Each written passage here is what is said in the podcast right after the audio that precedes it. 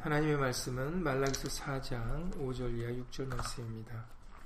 말라기서 4장 5절 이하 6절입니다.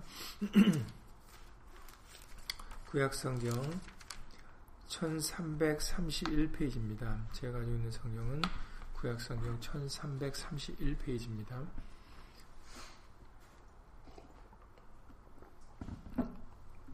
말라기서 4장 5절 6절 함께 말씀을 읽겠습니다. 보라, 여호와의 크고 두려운 날이 이르기 전에 내가 선지 엘리야를 너희에게 보내리니 그가 아비의 마음을 자녀에게로 돌이키게 하고 자녀들의 마음을 그들의 아비에게로 돌이키게 하리라. 돌이키지 아니하면 두렵건대 내가 와서 저주로 그 땅을 칠까 하노라 하시니라. 아멘. 말씀에 앞서서 잠시 먼저 예수님으로 기도드리시겠습니다.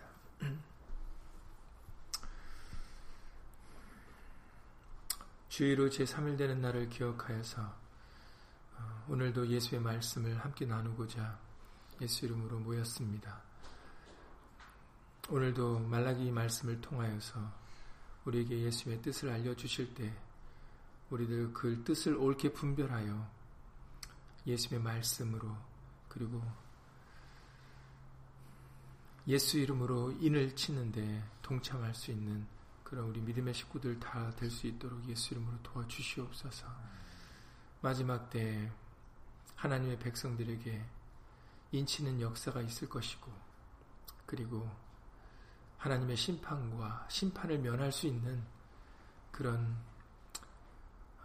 일들이 있을 것임을 우리에게 말씀으로 증거하고 계시오니 우리 모두가 다 심판을 면하고 피할 수 있는 그런 은혜 받는 심령들 될 수 있도록 예수 이름으로 도와주시옵시고 우리들 깨어 예비하고 준비된 심령들 되어 기쁨으로 예수님을 맞이하는 그런 예수님의 신부들 알곡 성도들이 다 될 수 있도록 예수 이름으로 도와주시옵소서. 함께한 우리들 뿐만 아니라 함께하지 못한 믿음의 식구들 그리고 또 멀리서 간절한 심령으로 예수의 말씀을 사모하는 모든 심령들 위에도 동일한 예수님의 말씀의 깨달음과 은혜로서 예수 이름으로 함께하여 주시옵소서. 주 예수 그리스도 이름으로 감사하며 기도드렸사옵나이다. 아멘. 이번 주일에도 말씀드렸지만 하나님께서는 하나님의 크고 두려운 날을 말씀하셨습니다. 그리고 그 크고 두려운 날은 불의 심판이 될 것임을 말라기서 4장 1절에서도 말씀을 해주셨고 여러 선지자와 그리고 예수님께서도 친히 말씀하신 부분입니다.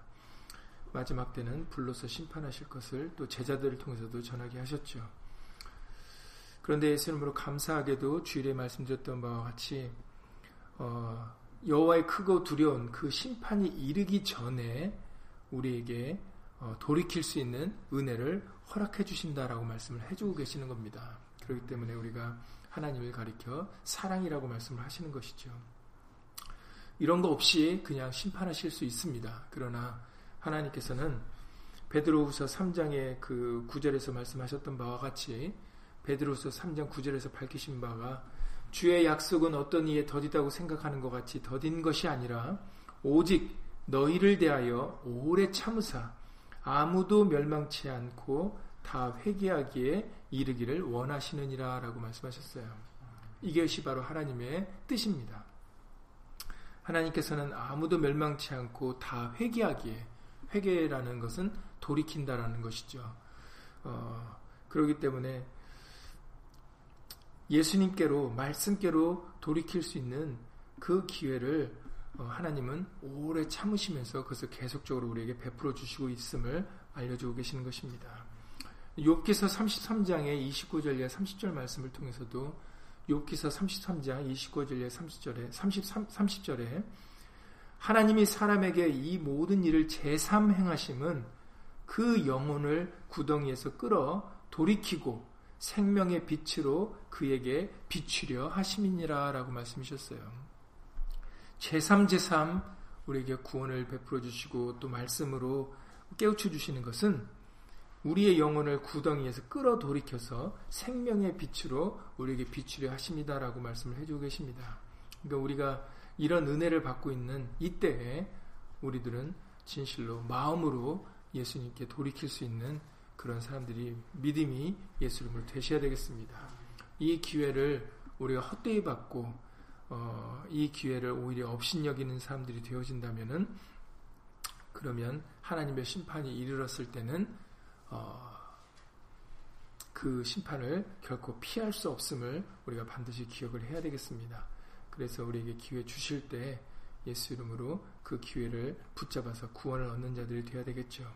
그래서 우리에게 이번 주례도 말씀드렸던 바와 같이 요엘서 2장 31절 이하 32절 말씀을 통해서, 요엘서 2장 31절 이하 32절에 여호와의 크고 두려운 날이 이르기 전에 해가 어두워지고 달이 핏빛같이 변하려니와 누구든지 여호와의 이름을 부르는 자는 구원을 얻으리니 이는 나 여호와의 말대로 시온산과 예루살렘에서 피할 자가 있을 것임이라 라고 말씀을 하십니다.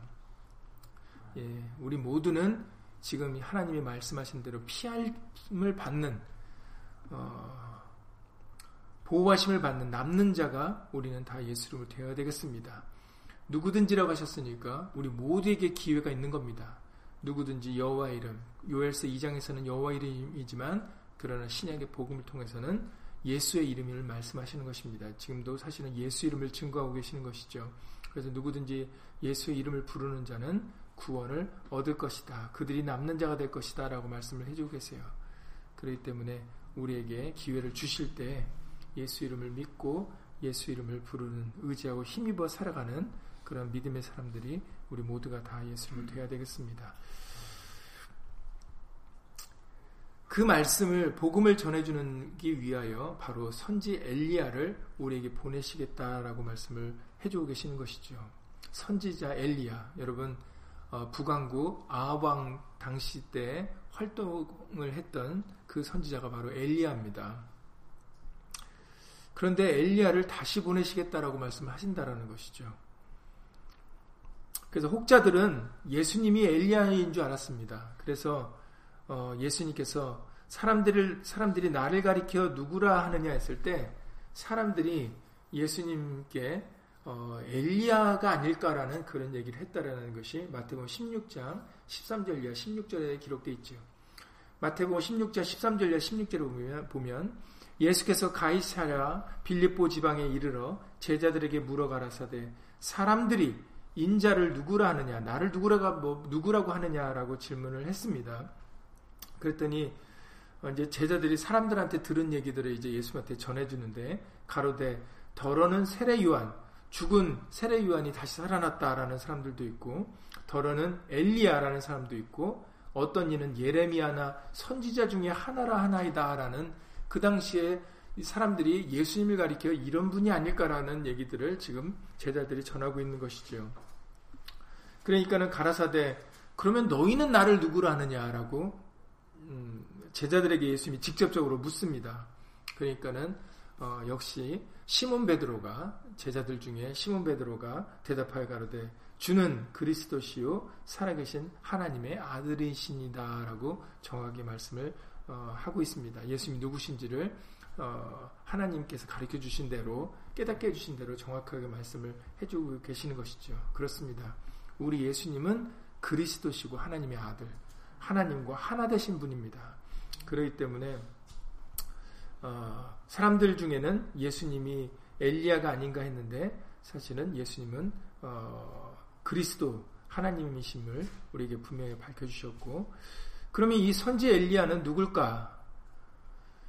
예수님께서 친히 말씀을 하시는 부분들이 있는데, 먼저 우리가 이미 말라기서에서도 3장 1절 이에 3절을 봤을 때 우리에게 이미 알려주셨던 말씀대로 말라기서 3장 1절에 보면 만군의 여호와가 이르노라 보라 내가 내 사자를 보내리니 그가 내 앞에서 길을 예비할 것이요 또 너희의 구하는 바 주가 호련히 그 전에 임하리니 곧 너희의 사모하는 바 언약의 사자가 임할 것이라라고 앞으로 두 사자가 임하게 될 것을 말라기 선지자를 통하여 예언케 하셨지요. 내 앞에 길을 예비할 사자가 있고 그리고 또 언약의 사자가 있다라고 말씀하셨어요. 그래서 이것을 예수님이 누가복음 7장의 27절 이하 28절에서 말씀을 하십니다. 누가복음 7장 27절 이하 28절에 보면 기록된 바 말라기 선지자의 글을 말라기서 3장 1절에 기록된 바를 예수님이 다시 말씀하시는 것이죠. 기록된 바 보라 내가 내 사자를 네 앞에 보내노니 그가 네 앞에서 네 길을 예비하리라 한 것이 이 사람에 대한 말씀이라 라고 예수님이 말라기 3장 1절에 그 예수님의 앞서서 언약의 사자 앞에서 오는 사람이 누군지를 아주 꼭 집어서 얘기를 해주십니다. 바로 그 이 말라기 3장 1절에서 말하는 그 내 앞에서 길을 예비하겠다라는 이 사람은 바로 세례 요한이다라는 것을 아주 정확하게 얘기하죠. 그래서 내가 너에게 말하노니 여자가 낳은 자 중에 요한보다 큰 이가 없도다. 이렇게 세례 요한에 대해서 말씀을 하십니다. 그리고 마태복음 11장의 13절 이하 14절에서도 예수님이 말씀을 하시기를 마태복음 11장 13절 이하 14절에서 모든 선지자와 및 율법에 예언한 것이 요한까지니 만일 너희가 즐겨 받을진대 오리라 한 엘리야가 곧 이 사람이니라 라고 해서 예수님이 그 말라기 선지자가 말라기 선지자를 통해서 예언케 하셨던 그 선지 엘리야가 세례 요한이었음을 예수님께서 친히 밝히십니다. 오리라 한 엘리야가 곧 이 사람이니라 곧 세례 요한이다 라고 말씀하시죠. 그러면서 모든 선지자와 및 율법에 예언한 것이 요한까지다 라고 얘기하십니다. 그래서 이번 주일에도 말씀드렸지만 말라기 선지자가 율법의 구약의 마지막 선지자가 아니죠. 구약서의 39권 중에 맨 마지막에 기록된 선지자긴 하지만 그러나 실질적으로 마지막 선지자는 율법의 마지막 선지자는 세례 요한입니다. 그러니까 세례 요한이 신약에 기록되어 있다고 복음서에 기록되어 있다고 해서 세례 요한이 신약의 사람, 복음의 사람이라고 생각하시면 안 돼요. 예수님께서 말씀하신 대로 모든 선지자와 및 율법에 예언한 것이 요한까지다 그러셨거든요. 그러니까는 세례 요한은 복음서에 기록되어 있지만 그러나 율법의 마지막 사람, 마지막 선지자다라는 것을 우리가 기억을 해야 되겠습니다. 그래서 예수님께서는 바로 오리라는 엘리야가 이 사람이다라고 얘기를 하시죠.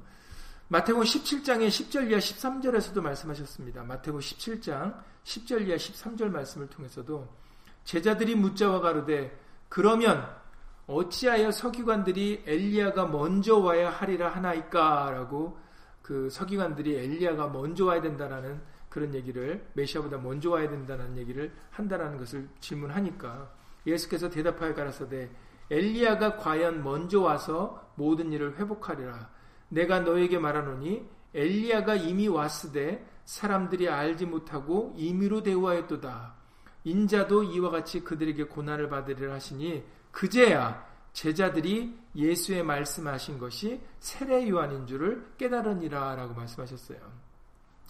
인간의 엘리야가 바로 세례 요한이다라는 것을 이렇게 여러 군데를 거쳐서 예수님이 친히 말씀을 많이 하셨습니다. 그러면 정작 당사자인 세례 요한은 자기를 가리켜 뭐라고 했을까요? 이렇게 예수님은 그 말라기 선지자가 예언한 선지 엘리야가 바로 세례 요한이다라고 했는데 그러면 세례 요한 당사자는 자기를 가리켜 뭐라고 했을까? 그 부분에 대해서 우리에게 알려주신 부분이 있는데 요한복음 1장에 19절에 23절에 기록되어 있습니다. 세례 요한은 자기를 가리켜 뭐라고 했는지 친히 요한복음 1장 19절에 23절에 보면 유대인들이 예루살렘에서 제사장들과 레위인들을 요한에게 보내어 네가 누구냐라고 이제 이렇게 묻습니다.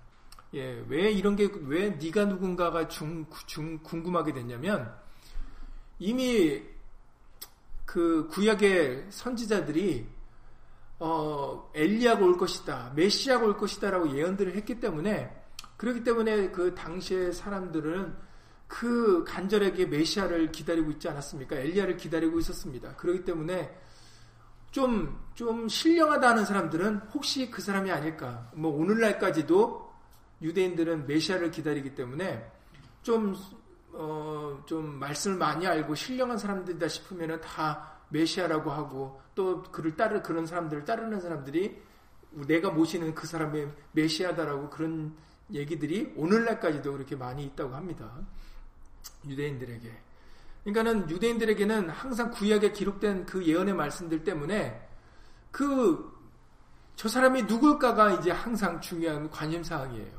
그래서 세례 요한에게도 유대인들이 제사장들과 레인들을 그에게 보내서 네가 누구냐라고 그렇게 물었다고 합니다. 그러니까는 또 묻되 그렇게 물을 때 요한의 증거가 이러하니라. 이제 요한이 네가 누구냐라는 그 질문에 요한이 이렇게 대답했다고 합니다. 요한이 드러내어 말하고 숨기지 아니하니 드러내어 하는 말이 나는 그리스도가 아니라 한데, 또 묻되 그러면 네가 메시아 그리스도가 아니라면 그럼 넌 누구냐? 네가 엘리야냐라고 이렇게 구체적으로 묻습니다.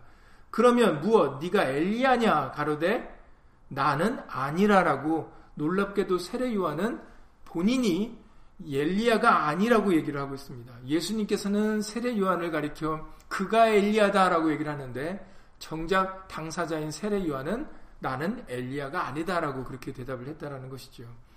그러면 또 묻되 네가 그 선지자냐? 그랬더니 이 역시도 세례 요한은 아니다라고 얘기를 했습니다. 또 말하되 누구냐? 우리를 보낸 이들에게 대답하게 하라. 너는 내게 대하여 무엇이라 하느냐? 가로되 나는 선지자 이사야 말과 같이 주의 길을 곱게 하라고 광야에서 외치는 자의 소리로라라고 본인을 가리켜 자기는 예수님의 길을 곱게 하고 예비하는 그런 외치는 소리에 불과하다라고 얘기를 하고 있습니다.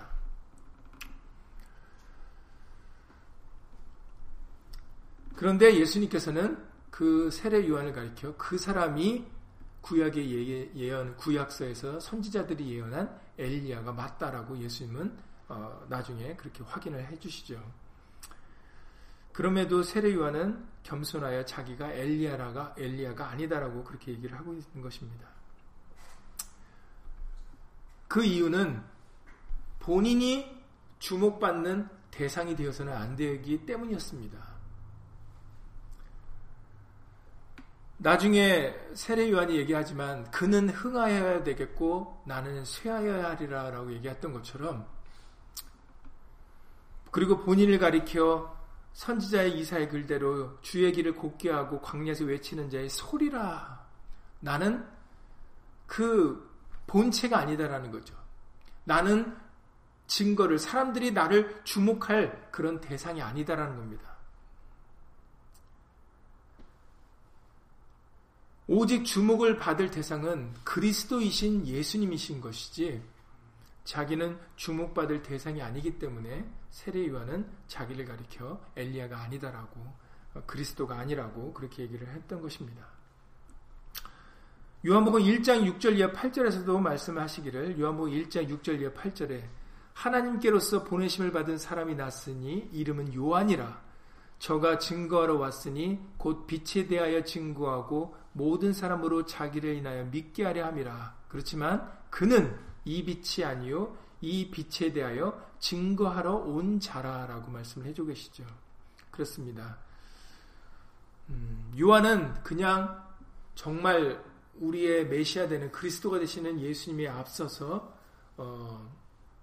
정말로 사람들로 하여금 그 빛 가운데로 그 빛을 예비하여 그 빛을 더 부각시켜서 그 빛을 나타내서, 그래서 사람들로 하여금 그 빛을 믿게 하려고 앞서 보내심을 받은 자가 바로 세례 요한이다라고 말씀을 해주고 계시는 것이죠. 그러니까 세례 요한은 주목받을 대상이 아니라 결국은 예수 그리스도가 주인공이심을 분명하게 알려주고 계십니다. 우리 모두는 세례 요한과 같은 그런 직분을 받은 자들이죠. 우리는 주인공들이 아닙니다. 우리는 주목받을 대상이 되지 말아야죠. 오직 주목받을 대상, 주인공은 예수님 한 분이세요. 그렇기 때문에 우리는 예수님을 나타내는데 세례 요한이 행했던 것처럼 예수님을 나타내고 사람들로 하여금 예수님께로 돌이키게 하는 그 역할을 저와 여러분들이 감당하셔야 된다는 거죠. 먼저는 우리들도 예수님께로 돌이켜야 되고 우리 마음을 돌이켜야 되고, 그리고 사람들로 하여금 예수님께로 돌이키게 하는 이 일에 우리들도 예수 이름으로 동참을 해야 되겠습니다. 서두에도 말씀드렸던 것처럼 하나님께서는 아무도 멸망치 않고 다 회개하기에 이르기를 원하신다라고 알려주셨어요. 그렇기 때문에 우리만 마음을 돌이킬 것이 아니라 다른 사람들도 예수님께로 마음을 돌이키게 하는데 우리들이 도구가 되어야 된다라는 거죠. 그러니까 여기서는 말라기서 4장의 5절에 내가 선지 엘리야를 너에게 보내겠다라고 마치 한 사람을 말씀하신 것 같지만 그러나 이것은 한 사람이 아닙니다. 세례 요한도 역할을 감당하였고 그리고 예수님도 친히 이 역할을 감당하셨고 예수님의 제자들도 마찬가지고 그리고 저 여러분들도 이 역할을 감당해야 될 것입니다. 하나님께서는 모든 사람들이 예수님께로 돌이켜 구원받기를 원하시기 때문에 그렇기 때문에 우리 모두는 바로 이 보내심을 받는 자들 보내심을 받는 자들의 뜻이 바로 사도라는 말을 사도라고 하지 않습니까? 사도라는 뜻이 보냄을 받은 자라는 뜻이라고 합니다. 우리 모두는 이렇게 예수님을 위하여 예수님께로 우리 모두의 마음이 돌이키게 하기 위하여 우리는 보냄을 받는 자들이 되셔야 되겠습니다.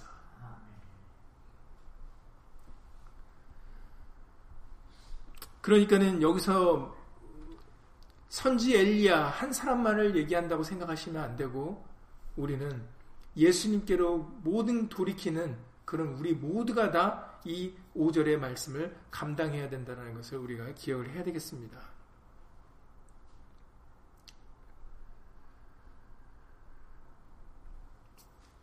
요한복음 5장에 말씀해 보시면은 요한복음 5장 22절 이하 쭉 27절까지 말씀해 보시면 이제는 심판 권세가 누구에게 있는지를 밝히신 부분이 있으세요.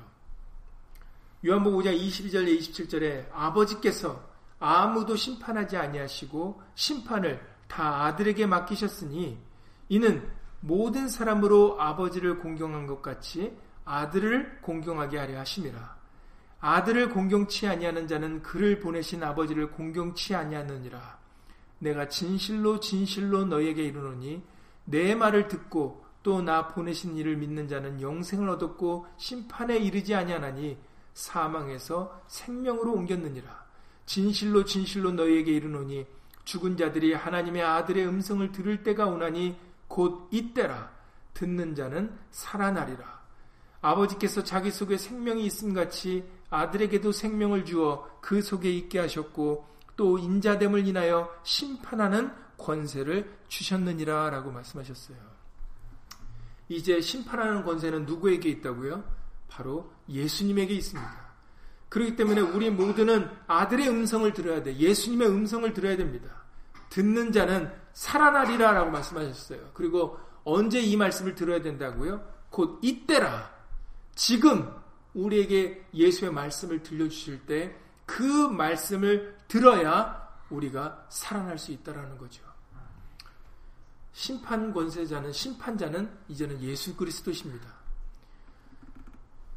그렇기 때문에 우리는 예수님께로 마음을 돌이켜서 예수 이름을 영화롭게 하는데 우리가 생각한 마음을 다해야만 저와 여러분들이 구원을 얻을 수가 있습니다. 말라기서 2장 2절에서 이미 밝히셨죠. 말라기서 2장 2절에서 말씀하시기를 만군의 여호와가 이르노라 너희가 만일 듣지 아니하며 마음에 두지 아니하여 내 이름을 영화롭게 하지 아니하면 내가 너희에게 저주를 내려 너희의 복을 저주하리라.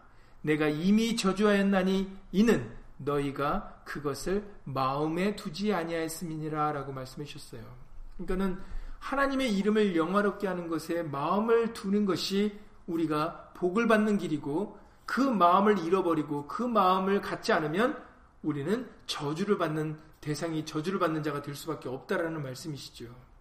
우리 모두는 마음을 돌이켜 하나님의 이름을 영화롭게 하는데 우리 생각과 마음을 다해야 된다라는 것입니다. 그것이 우리가 복이 되는 길이고 사는 길이고 구원을 얻는 길이다라고 알려주고 계신 것이죠.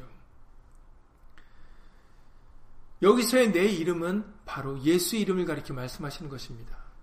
심판 권세자는 예수님이시고 이제 하나님께서는 예수의 이름을 높이시기를 원하세요. 예수 이름이 영화롭게 되기는 것을 원하십니다. 그것을 밝히신 분이 바로 빌립보서 2장의 말씀이죠. 빌립보서 2장에서 우리에게 알려주신 대로 8절의 말씀을 통하여 8절 이하 9절의 말씀, 10절의 말씀을 통해서 사람의 모양으로 나타나셨음에 자기를 낮추시고 죽기까지 복종하셨으니 곧 십자가에 죽으심이라. 예수님께서는 하나님의 본체심에도 불구하고 자기를 종의 형체로 낮추셨다라는 거죠.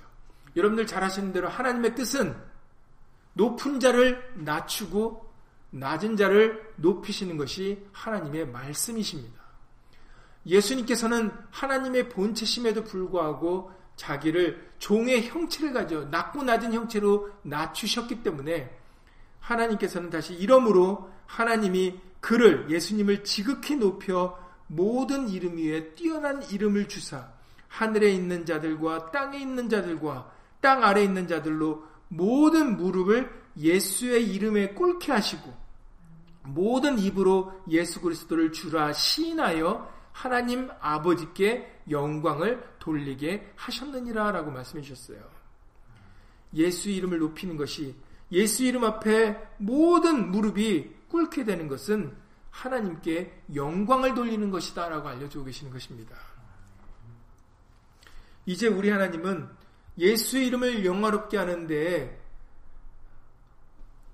하나님께서는 말씀으로 그것을 정하셨다라는 거예요.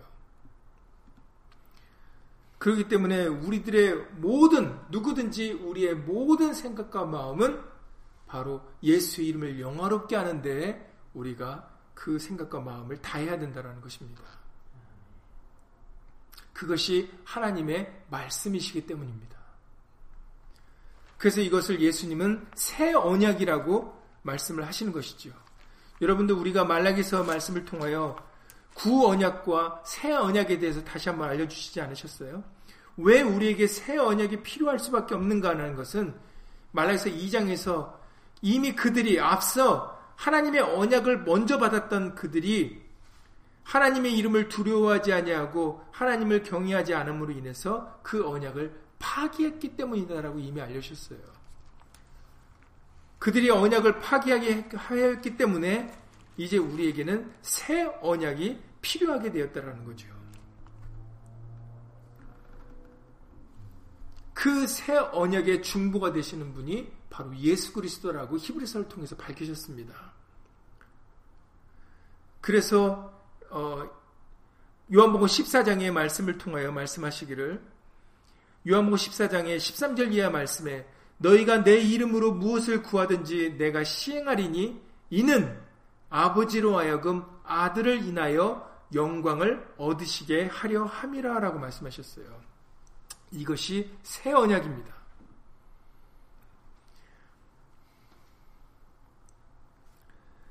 이제는 하나님께서는 아들을 인하여 영광을 얻으시고자 합니다라는 거죠. 그렇기 때문에 이제 모든 사람들은 누구든지 예수님께 예수 이름으로 구해야만 그 구하는 것을 받을 수 있게 되어졌다라고 말씀을 해주고 계시는 것입니다. 그래서 내 이름으로, 요한복음 14장 14절에서 내 이름으로 무엇이든지 내게 구하면, 예수의 이름으로 예수님께 구하면 예수님이 시행해 주시겠다라고 말씀하시면서 너희가 나를 사랑하면 나의 계명을 지키리라 라고 말씀을 하십니다. 그렇습니다. 이것이 바로 우리에게 주신 새 계명, 새 언약입니다. 누구든지 예수로 말미암지 않고는 결코 하나님께로 갈 수 없는 언약이 바로 새 언약입니다.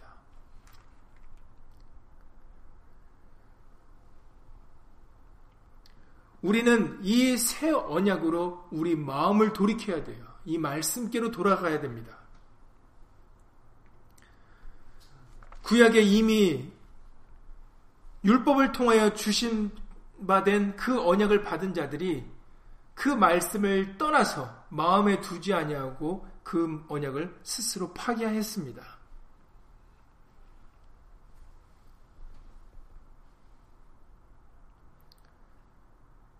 그래서 말라기서 3장의 7절의 말씀을 통해서 이렇게 말씀하셨죠. 말라기서 3장 7절에 만군의 여호와가 이르노라 너희 열주의 날로부터 너희가 나의 규례를 떠나 지키지 아니하였도다. 그런즉 내게로 돌아오라. 그리하면 나도 너희에게로 돌아가리라 하였더니 너희가 이르기를 우리가 어떻게 하여야 돌아가리이까? 라고 이렇게 질문했다고 합니다. 하나님의 백성들이. 하나님의 말씀은 너희 열주의 날로부터 너희가 나의 규례를 떠나 지키지 않았다라고 말씀을 하십니다. 그러면서 내게로 돌아오라 라고 말씀하시지요. 그래야 하면 나도 너에게로 돌아가리라고 말씀하셨어요. 그들은 언약을 파기하여 하나님의 말씀을 떠났습니다. 그것이 말라기 선지자의 때만 있었던 게 아니라 이미 오래전 열조들부터 그들의 조상 때부터 그들은 하나님 말씀에서 떠나 있었다라는 것이죠. 그래서 우리에게 새로운 언약이 필요하게 되었던 것입니다. 그래서 새 언약으로 다시금 하나님께로 돌이킬 수 있는 그런 은혜를 허락해 주신다라는 거죠. 그것이 말라기 선지자의 마지막 말입니다. 내가 돌이키게 하리라. 돌이킨다라는 것은 방향을 바꾸는 거 아닙니까? 왜 방향을 바꾸겠습니까? 그들이 하나님의 말씀과 함께 있지 아니하고 떠나 있으니까 돌이킨다라는 말씀을 쓰시는 거거든요. 돌아오라. 그리하면 나도 너에게 돌아가겠다라고 말씀을 하시는 것이죠.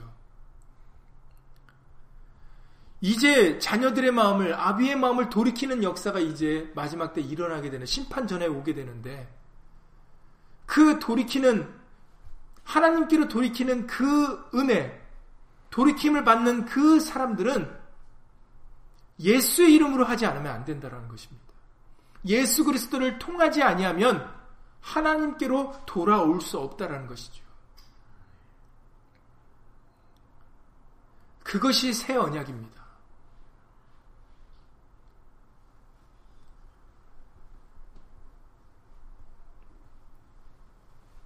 그 언약을 예수님께서 새 언약의 중보가 되시는 예수님이 친히 증거하셨고 지금 요한복음 14장 말씀대로 그리고 예수님의 제자들이 또한 그것을 증거했습니다. 그리고 나중에 사도 바울이 본인을 칭하기를 만삭되지 못해서 나는 낳은 자식 칠삭둥이 같은 나를 통해서도 바로 예수 이름을 택할 그릇으로 삼아주셔서 예수 이름을 전하게 하셨다라고 말씀하셨어요. 그 어떤 사도들보다도 더 많은 수고와 노력을 하게 하셨다라고 말씀하셨습니다. 이들을 통하여서 바로 돌이키게 하는 역사를 이루어 주시는데 그 돌이키게 하는 그 역사는 바로 예수로 말미암아야 된다는 것입니다. 그것이 우리에게 주신 새 계명이세요.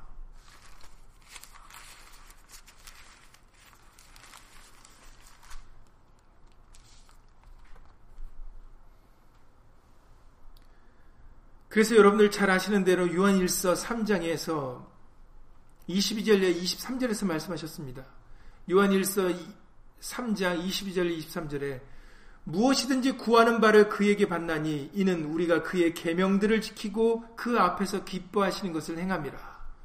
그의 계명은 이것이니 곧 그 아들 예수 그리스도의 이름을 믿고 그가 우리에게 주신 계명대로 서로 사랑할 것이니라. 이렇게 말씀을 해주시고 계신다라는 거죠. 예수의 이름을 믿고 우리가 사랑하게 되어지는 그 계명을 지키게 되어지면은 바로 우리가 주 안에 거하고 주도 우리 안에 거하시는 하나 되는 역사가 우리에게 일어날 것이다라고 요한일서 그 3장의 24절에서 말씀을 해주십니다. 그의 계명들을 지키는 자는 주 안에 거하고 주는 저 안에 거하시나니 우리에게 주신 성령으로 말미암아 그가 우리 안에 거하시는 줄을 우리가 아느니라 라고 말씀하셨어요. 하나됨을 어떻게 알 수 있다고요? 바로 계명을 지킴으로 하나됨을 알 수가 있는데 그의 계명은 이것이니 우리가 주 예수 그리스도 이름을 믿는 것이다 라고 말씀하십니다.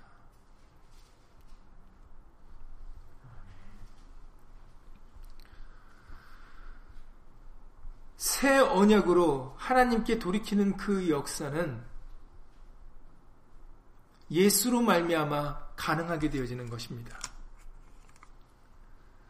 그래서 예수님께서는 최후의 만찬 때 제자들에게 지금까지는 너희가 내 이름으로 하지 않았으나 이제부터는 내 이름으로 해야 된다라는 그 말씀을 요한복음 16장 24절에서 들려주고 계시는 것이죠. 지금까지는 너희가 내 이름으로 아무것도 구하지 아니하였으나 구하라 그리하면 받으리니 너희 기쁨이 충만하리라. 아까 조금 전에 요한 1서 3장에서도 구하는 것을 받을 수 있는 것은 계명을 지키기 때문인데 그 계명은 바로 예수 이름을 믿는 것이다라고 알려주시지 않으셨습니까? 여러분, 예수 이름을 믿는다라는 것은 이제는 모든 것은 예수 그리스도를 통하지 아니하면 안 된다라는 것을 우리에게 알려주시는 것입니다.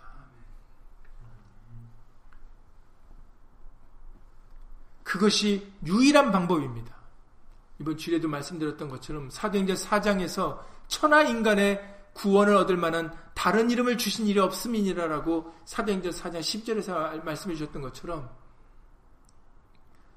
다른 복음, 다른 구원은 없어요. 우리에게 오직 유일한 방법, 우리가 천하 인간들이 사람들이 구원을 얻을 수 있는 유일한 방법은 예수 그리스도로 말미암는 방법밖에 없습니다. 그래서 성령이 충만하여 성령이 베드로의 입술을 통하여서 제자들의 입술을 통하여서 증거한 것이 이 사람이 어떻게 구원을 얻었느냐고 오늘 우리에게 질문하면 예수의 이름으로 이 사람이 건강하게 되어 낫게 되었다라는 것이죠. 구원을 얻었다라는 그 증거밖에 전할 말이 없다라는 것입니다.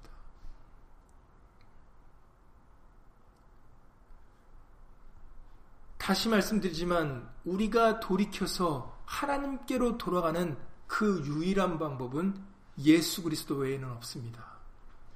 그게 새 언약이에요. 근데 오늘날 구약 때와 마찬가지로 오늘날 많은 사람들이 하나님께로 돌아가는데 예수님으로 말미암으려고 하지 않습니다. 다 자신의 생각과 자신이 받은 은혜대로 돌아가려고 해요. 나아가려고 합니다. 그러나 우리가 히브리서를 통해서도 가르쳐 주셨지만 히브리서를 통해서도 우리에게 알려주시는 것이 무엇입니까? 우리에게는 오직 한 대제사장만 계시다라는 거예요. 우리에게 제사장이 여럿이 있는 게 아닙니다. 우리에게 오직 한 대제사장만이 계시는데 바로 예수 그리스도라는 것입니다. 그리고 모든 사람들은 그 대제사장 대신 예수님을 통해서만이 바로 하나님께 나아갈 수 있다라는 것이죠. 그것이 새롭고 산 길이라고 말씀하셨어요. 그 부분을 우리가 주목해 봐야 됩니다. 새로운 길이다라는 거죠. 그 새로운 길이라는 것은 무엇입니까? 옛 길이 아니다라는 것입니다. 옛 것이 아니다라는 거죠. 새 언약이라는 것입니다. 히브리서 10장의 19절 이하 20절에서 말씀하신 부분입니다. 그러므로 형제들아 우리가 예수의 피를 힘입어 성소에 들어갈 담력을 얻었나니. 그렇죠. 담력을 얻었다라는 말이 맞습니다. 왜 그렇습니까? 왜 그 담대함이 예수님을 통하여 올 수 있다라는 거죠. 왜 그렇습니까? 하나님이 계신 그 지성소 안에는 백성들이 들어갈 수 있는 곳입니까? 없는 곳입니까? 없는 곳입니다. 하나님께서 임명하신 그 대제사장조차도 1년에 단 한 차례밖에 못 들어갈 수 없었어요. 그것도 하나님이 말씀하신 모든 예법을 갖춰야 그 법대로 하나님 말씀대로 하고서야 그는 겨우 지성소에 한 번 들어갈 수 있었습니다. 그러니까 감히 우리들은 그 외 사람들은 지성소에 갈 수가 없어요. 하나님께 나아갈 수가 없습니다. 그런데 우리가 예수의 피를 힘입어 성소에 들어갈 담력을 얻었다. 담대함을 얻었다라는 거죠.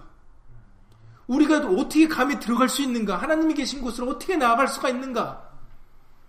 그 담대함을 주시는 그 분이 바로 예수님이었다라는 겁니다. 예수님이시라는 겁니다. 그래서 20절에 그 길은 우리를 위하여 휘장 가운데로 열어놓으신 새롭고 산 길이다라고 말씀하셨어요. 옛 길이 아닙니다. 예수 그리스도로 말미암아 열어진 새로운 길이다라는 거죠. 그래서 우리가 복음을 신약, 새 언약이라고 말하는 것입니다. 새롭고 산 길, 예수님께서 우리에게 열어주신 길입니다. 그래서 우리는 그 예수를 힘입을 때 우리는 이 길을 걸어가서 하나님께 나아갈 수가 있는 것입니다. 그래서 히브리서 14장에 14절 이하 16절에서 말씀하셨습니다. 히브리서 4장 14절 이하 16절에 그러므로 우리에게 큰 대제사장이 있으니 승천하신 자 곧 하나님 아들 예수시라 우리가 믿는 도리를 굳게 잡을지어다. 바로 이것을 믿어야 되고 이 믿음을 굳게 붙잡아야 된다는 것이죠. 우리에게 있는 대제사장은 우리 연약함을 체휼하지 아니하는 자가 아니요 모든 일에 우리와 한결같이 시험을 받은 자로 돼 죄는 없으시니라. 그러므로 우리가 긍휼하심을 받고 때를 따라 돕는 은혜를 얻기 위하여 은혜의 보좌 앞에 담대히 나아갈 것이니라고 말씀하셨어요. 때를 따라 돕는 은혜를 얻기 위하여 은혜의 보좌 앞에 담대히 나아갈 수 있는 것은 우리에게 누가 계시기 때문에요? 바로 대제사장이신 예수님이 계시기 때문에. 우리를 위하여 시험을 친히 받으신, 우리의 연약함을 채울해 주시는 예수님이 계시기 때문에, 그러기 때문에 우리가 때를 따라 돕는 은혜를 얻기 위하여 은혜의 보좌까지, 하나님의 보좌까지 담대히 나아갈 수 있게 되었다라는 것입니다. 이것이 새 언약입니다. 구약에는 이 부분이 없었다라는 거예요. 그래서 구약의 율법으로는 우리가 구원을 얻을 수가 없다라는 겁니다. 구약으로는 구원을 얻을 수 없지만 그러나 신약 새 언약을 통해서 구원을 얻을 수 있는 이유는 바로 예수 그리스도가 계시기 때문입니다. 우리 하나님이신 예수 그리스도가 계시기 때문에 신약 복음을 통해서는 우리가 구원을 얻을 수 있게 되어졌다라는 거예요. 하나님께로 나아갈 수 있게 되어졌다는 것입니다. 조건은 단 하나입니다. 예수로 말미암아야 된다는 것이죠. 그것이 골로새서 3장 17절에 무엇을 하든지 말에나 이래나 다 주 예수의 이름으로 하라는 말씀이십니다. 그래서 제자들에게 예수님이 제자들과의 작별하는 그 마지막 순간에 지금까지는 너희가 내 이름으로 구하지 않았으나 그 이유에 대해서도 설명해 주셨죠. 왜 그럼 이 중요한 얘기를 그동안에는 얘기를 해주시지 않다가 왜 이 마지막 그 최후의 만찬 때 왜 해주셨을까? 요한복음 16장에서 말씀을 하셨습니다. 요한복음 16장 4절에서 밝히셨죠. 요한복음 16장 4절에 오직 너에게 이 말을 이른 것은 너희로 그때를 당하면 내가 너에게 이 말한 것을 기억나게 하려 함이요 처음부터 이 말을 하지 아니한 것은 내가 너희와 함께 있었음이니라 라고 말씀하셨어요. 그들은 육체적으로 예수님과 함께 있었기 때문에 그러기 때문에 그때는 육으로 계신 예수님을 의지하면 되었다는 것이죠. 그러나 이제는 앞으로 예수님은 이 최후의 만찬이 끝나고 나면 십자가에 달려 돌아가시고 그리고 승천하셔야 됩니다. 부활하시고 승천하셔야 되죠.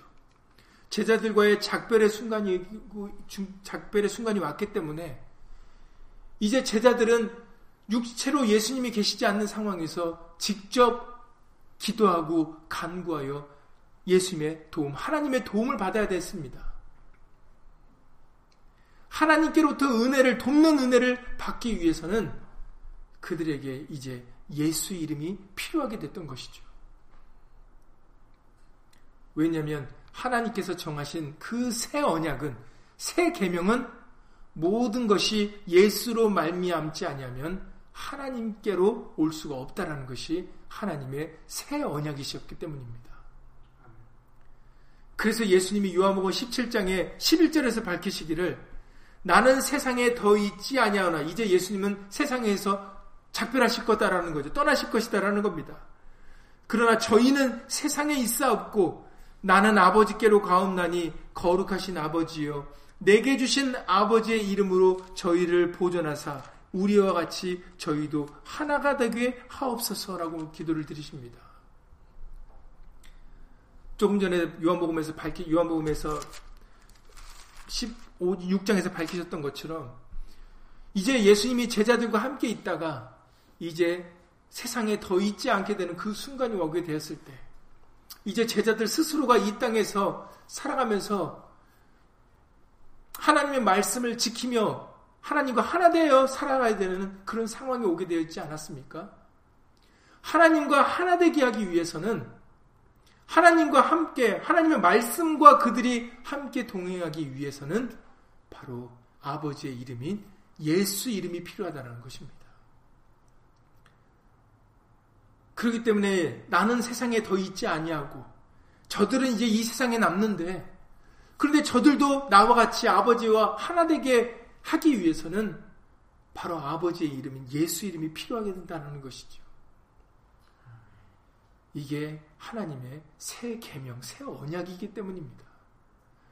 그래서 잘 아시는 대로 그 요한복음 17장의 마지막 끝을 맺을 때 내가 아버지의 이름을 저에게 알게 하였고 또 알게 하리니 이는 나를 사랑하신 사랑이 저희 안에 있고 나도 저희 안에 있게 하려 함이니이다. 이 세상에서 하나님과 하나 되게 하기 위하여 제자들과 그리고 제자들뿐만 아니라 그 제자들을 통하여 예수님의 말씀을 전해 듣는 새 언약을 전해 듣는 모든 사람들과 예수님은 하나 되게 하기 위해서 바로 아버지의 이름인 예수 이름을 알게 하고 또 알게 하시겠다라고 알려주고 계신 겁니다. 우리가 하나님께로 돌이키려면 이제 새 언약으로 말미암아 방법을 알려주시는데 우리가 하나님께로 돌이키려면 바로 우리에게는 예수 이름이 필요하다는 것입니다. 모든 것이 예수를 말미암지 않으면 아버지께로 나아갈 수 없다라는 것이 요한복음 14장 6절의 말씀이시죠. 요한복음 14장 6절에 내가 곧 길이요 진리요 생명이니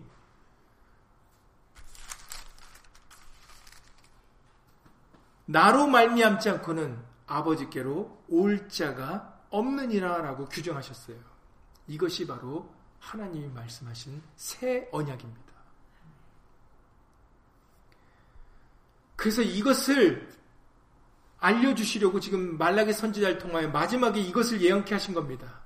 내가 선지 엘리야를 너에게 보내리니 그가 아비의 마음을 자녀에게로 돌이키게 하고 자녀들의 마음을 그들의 아비에게로 돌이키게 하리라.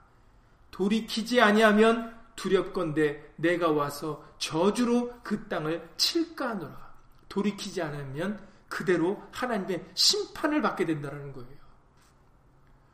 하나님의 심판을 면하게 하기 위하여 면에서는 우리 마음이 돌이켜야 되는데 하나님께로 돌이켜야 되는데 그 하나님께로 마음으로 돌이키기 하기 위해서는 바로 예수 그리스도가 우리에게 필요하다는 것입니다.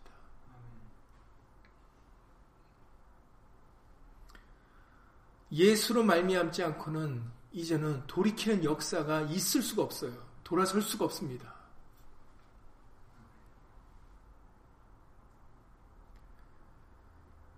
그래서 이제 우리들의 삶은 말에나 일에나 다 주 예수의 이름으로 살아가는 삶이 되셔야 되는 거예요. 그게 하나님이 말씀하신 유일한 방법이기 때문에 구원의 방법이기 때문입니다. 우리가 하나님께로 돌이키는 유일한 새롭고 산 길이기 때문이에요.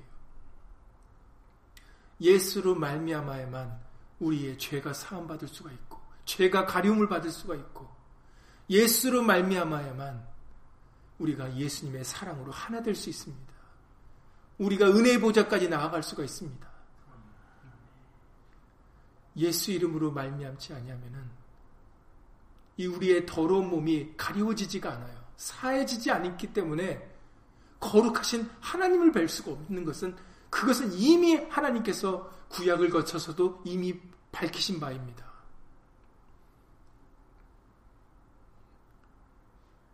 우리에게는 오직 한 대제사장 예수 그리스도만 계십니다. 그 어느 누구도 그 자리를 대신할 수 없어요. 어떤 사람들은 자기가 그 자신을 대신한다라고 말하는 사람들이 있습니다. 그러나 하나님의 말씀은 그러하지 않습니다. 우리에게 주신 그 새 언약, 돌이킬 수 있는 기회를 주시는, 구원해 주시는 그 새 언약, 그것은 예수로 말미암지 않고는 하나님께로 올 수 없다라는 것입니다. 그러니 저와 여러분들이 우리에게 선지 엘리야를 통하여 부지런히 들려주시는 말씀들, 한 사람이 아닙니다.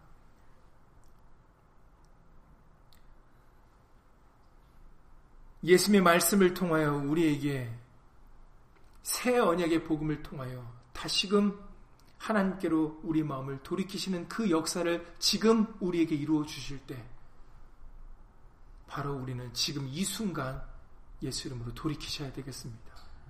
내 생각과 내 지혜와 내 명철과 내 경험의 것들을 예수 이름으로 내놓으시고 우리 모두가 다 예수 이름의 깃발 아래 모일 때, 모든 것이 예수 그리스도로 말미암아지게 되어질 때 바로 우리의 앞에 놓여져 있는 생명의 길, 새롭게 산 길을 우리가 담대히 걸어갈 줄을 예수님으로 믿습니다. 그 길에 바로 영생이 있습니다. 우리 모두가 다 그 영생을 취하는 그런 귀한 예수님의 친백성들이 다 될 수 있기를 예수님으로 간절히 기도를 드립니다. 예수님으로 기도드리고 주기도를 마치겠습니다. 하나님은 사랑이시기에 하나님의 크고 두려운 날에 이르기 전에 우리에게 피할 수 있는 길을 열어주신 것을 주 예수 그리스도 이름으로 감사를 돌려옵나이다. 우리에게 선지 엘리야를 보내주셔서 우리로 하여금 빛을 증거케 하시고 빛을 나타내시고 우리로 하여금 무엇이 우리의 구원의 길인지 밝히 보여주신 것을 주 예수 그리스도 이름으로 감사를 돌려옵나이다. 우리가 걸어가야 될 생명의 길, 그 새롭고 산 길은 오직 예수 그리스도십니다. 예수님만이 우리의 구원이 되시고 예수님만이 우리의 길과 생명이 되십니다. 진리가 되십니다. 그 어느 누구도 그 자리를 대신할 수가 없습니다. 하나님의 새 언약이 예수 그리스도시오니 우리 모두가 다 그 언약을 따르는 자들이 될 수 있도록 예수 이름으로 도와주시옵소서. 또다시 마귀는 그 언약을 파괴하려고 하고 있습니다. 많은 사람으로 하여금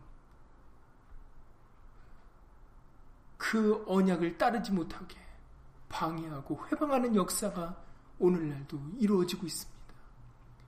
이 땅에 내려와 온 천하를 꿰어 그 언약에서 벗어나게 하려고 하고 있습니다. 오직 예수님의 친백성, 알곡성도 예수님의 오른편에서는 양들이 되기 위하여 하나님께로서 난자들이 되기 위하여 우리들에게 깨우쳐 주신 그 말씀, 말에나 일에나 다 주 예수의 이름으로 하라는 그 귀한 말씀, 이제 우리 모두가 다 생명으로 붙잡아 믿음으로 굳게 설 수 있도록 예수 이름으로 도와주시옵소서.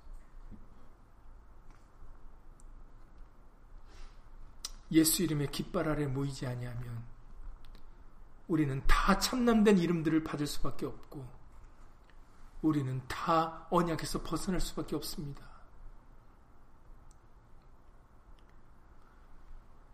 우리가 예수 이름의 깃발 아래 모여 오직 예수님으로만 의지를 삼고 오직 예수 그리스도로 말미암아 우리가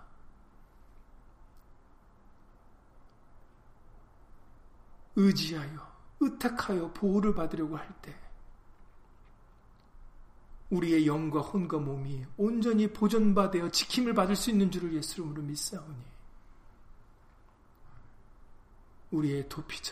우리의 안전한 도피성이 되시는 예수님께로 우리 모두가 나아올 수 있도록 예수 이름으로 은혜 베풀어 주시옵소서. 하나님의 정하신 대로 그 불의 심판은 곧 다가올 것입니다. 그 날이 언젠지는 모르나 우리에게는 예비하고 준비하고 있으라라고 말씀하셨습니다. 예수님, 우리 모두의 삶이 이제는 말에나 일에나 다 주 예수의 이름으로 하는 예수님을 힘입는 삶이 되게 하셔서 우리로 하여금 다 생명을 얻게 하여 주시옵소서. 주 예수 그리스도 이름으로 감사하며 기도드렸사옵나이다. 아멘. 하늘에 계신 우리 아버지여, 이름이 거룩히 여김을 받으시오며 나라 임하옵시며 뜻이 하늘에서 이룬 것 같이 땅에서도 이루어지이다. 오늘날 우리에게 일용할 양식을 주옵시고 우리가 우리에게 죄 지은 자를 사여 준 것 같이 우리 죄를 사여 주옵시고 우리를 시험에 들게 하지 마옵시고 다만 악에서 구하옵소서. 나라와 권세와 영광이 아버지께 영원히 있사옵나이다. 아멘.